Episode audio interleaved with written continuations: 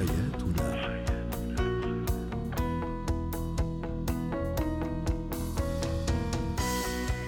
نجدد وتحية لكل مستمعينا ومستمعاتنا. أنتم تستمعون لحياتنا. برنامجكم اليومي الذي يعنى بشؤون الأسرة وباقي الشؤون الحياتية الأخرى والذي يمكنكم أيضا الاستماع إليه عبر منصة بودكاست سكاي نيوز عربية. معي أنا أمال شابة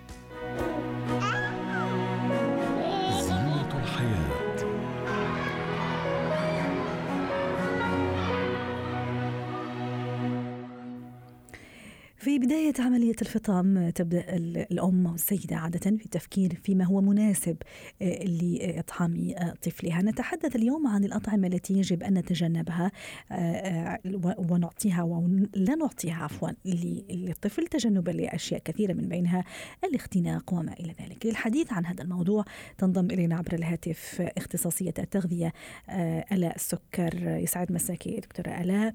ما هي الأطعمة التي لا يجب أن نعطيها لطفلي آه، بعد سن الفطام. أو أكون حذرة أيضا معها. أهلا وسهلا.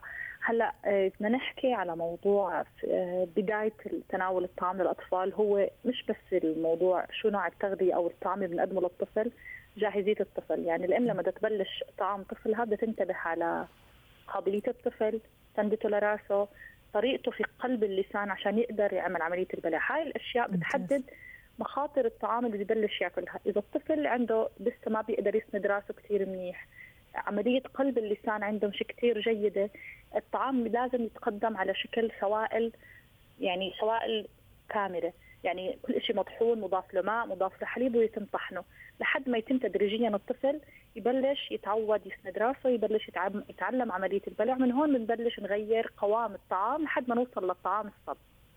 إذا بدنا نيجي نحكي نوع الطعام بشكل محدد يعني. زمان كان دائما نسمع إنه مثلا البيض ما نعطيه للأطفال إلا بعد عمر السنة. الفراولة البندوره هاي الأغذية اللي ممكن آه، أو الأسماك هاي الأغذية اللي ممكن تزيد نوع من أنواع الحساسية عند الأطفال. الدراسات الجديدة كلها عم بتشير إنه لا. هذا الحكي كان بالعكس عم بزيد احتمالية إنه الطفل يصير عنده حساسية. آه، الطفل لازم هلأ هاي الأطعمة بالعكس اللي عنده زيادة تحس إنه ممكن تزيد فرصة التحسس منها لأي طفل. لازم تتقدم على عمر كتير مبكر حتى الجسم ما يقاومها على عمر أكبر. فإحنا البيض هلأ السمك الفراولة البندورة المكسرات بس يتم طحنها بشكل إنه يكون دائب عشان ما يصير في اختناق للطفل. صحيح. وتدريجيا يتم تقديمها على شكلها الطبيعي ليوصل يمكن عمر خمس سنوات. الشيء الوحيد اللي ما تغير منعه على طعام الأطفال هو العسل. العسل, العسل وجود بكتيريا ضارة فيه ممكن تؤدي لوفاة الأطفال. لا سمح الله. متى متى يعني أبلش أو أبتدي أعطيه العسل لطفلي؟ هذه معلومة مهمة وكثير من السيدات فعلا يصير عندهم هذا المشكل أول ما يمرض الطفل ربما السعال كحة تفكر إنه تعطيه العسل لكن في الحقيقة بالضبط. هو مضر جدا للرضع مضر جدا للرضع يعني ممكن يؤدي للوفاة بوجود بكتيريا أو فيروس في داخله بيؤدي للمشاكل صحيه الأطفال العسل بالنسبة لنا في نوعين إحنا في العسل بنشوفه بالأسواق. في العسل التجاري اللي هو بيكون أغلبه للأسف سكر, سكر. هو مش عسل طبيعي 100% وفي العسل النوع اللي هو بيكون طبيعي من خلايا النحل بيكون مجمع على شكله الطبيعي زي ما هو موجود في الطبيعة. اذا نيجي نحكي للعسل اللي مصنع يتم تصنيعه بالمصانع إضافة سكر له. العسل المكرر. هذا العسل ممكن نبلش نقدمه لطفلنا بعد عمر السنة. ولكن العسل اللي بيكون على شكل خلية نحل أو عسل مثل عسل المنوكة أو انواع العسل الأصلية التي لم يتم تكرارها أو اللعب في قوامها هاي أنواع العسل يفضل إنه يبلش الطفل ياخذها بعد عمر السنتين ومش قبل. جميل. في شيء كمان الأمهات بياخذوه لرفع مناعة طفلهم مرات بغلطوا بيعطوه بنقول له البروبوليس اللي هو زي نقاط سوداء بتم إعطائها للطفل. هدول ما لازم يتم تقديمهم للطفل قبل عمر الثلاث سنوات. وبعد عمر الثلاث سنوات يا دوب يمكن الطفل بيطلع له ياخذها قطرة أو قطرتين مش أكثر ومش بشكل متواصل ولا بشكل يومي يعني نعم. ممكن ياخذوا على شكل أسبوعي. ست آلاء ماذا عن الصلصات مثلا؟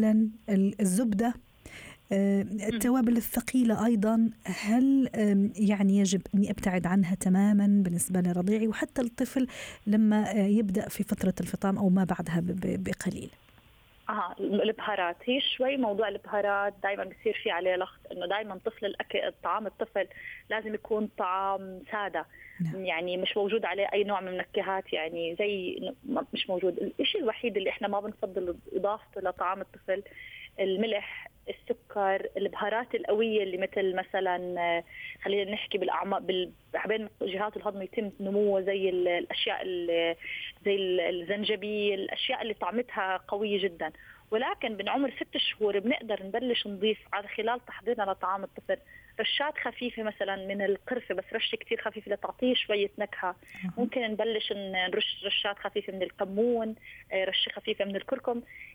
لتنكيه الطعام. ولا بنحكي عن رشة. إحنا يعني كل طعام الطفل بيكون عبارة عن أربع لخمس معالق طعام. صحيح. الرشة تكون كتير خفيفة فقط منكهة. وعدم الخلط في الأنواع البهارات. يعني نوع بهار واحد كافي. ممكن ننكههم بالأعشاب الطبيعية. اللي يتم برضه طحنها موجودة في الطعام زي الزعتر زي الحبق. كل هاي الأشياء بنقدر نضيفها لطعام الطفل لنكهه لأنه الطفل مع الوقت بمل من هذا الطعام خصوصا الأطفال اللي متعودين على الرضاعة الطبيعية. حليب الأم حليب منكه. فبالنسبة لهم الخروج للطعام اللي بدون نكهات بيكون شوي صعب عليهم. فلازم نبلش نعودهم. بالضبط. ماذا عن الزبدة أستاذة آه، آلاء؟ زبدة الصلصات أيضا؟ أها. هلا الزبدة بالنسبة للأطفال مش ممنوعة ما عليها أي محاذير إلا للأطفال اللي عندهم مشاكل بأنواع حساسية الحليب لأنه هي تعتبر آه، منتج من من منتجات المشتقات الألبان. فالأطفال اللي عندهم مشاكل صحية لتحسس لمشتقات الألبان الزبدة بيبتعدوا عنها. ولكن آه، في الطعام العادي بالعكس إحنا قد إيه عم نسمع هلأ موضوع الدهون المهدرجة اللي هي الدهون النباتية الموجودة قد إيه إحنا بنحاول نبعد عنهم الزبدة يمكن تكون من التوصيات الجديدة مش نستخدمها بكثرة ولكن ممكن إعداد طعام الطفل فيها أكثر من الزيوت النباتية نعم. مع الابتعاد بشكل عام عن الزيوت بشكل عام إحنا بنوصي بزيت زيت الزيتون يستخدموه زيت جوز الهند الزيوت الصحية الطبيعية زيت السمسم يبتعدوا عن الزيوت المهدرجة. أيوه حضرتك أيضا تحدثتي عن النكهات، النكهات الغير طبيعية أيضا لا ينصح فيها ليس كذلك؟ نشوفها في السوبر ماركت طبعا و... طبعا لا لا أكيد نكهات أي شيء مصنع للطفل، إحنا دائما مشكلة بطعام الأطفال نعم. صار في زي توجه للأطع... للصلصات أو اطعام أو أطعام جاهز للطفل أو منكهات نعم. لتنكيه الطفل زي خلينا نحكي كاتشب مايونيز في صلصات للأطفال. في أهالي بيستخدموا زي الصلصات الجاهزة اللي بتكون بالصيدليات أو بي... نعم. أما بنراكز التسوق بتكون عبارة عن مسحوق آه، أو مطحونين خضار أو فواكه يتم إضافتها للأكل. دراسات كلها الجديدة عم بتأكد قد فيها هاي المواد مصنعة. الجاهز.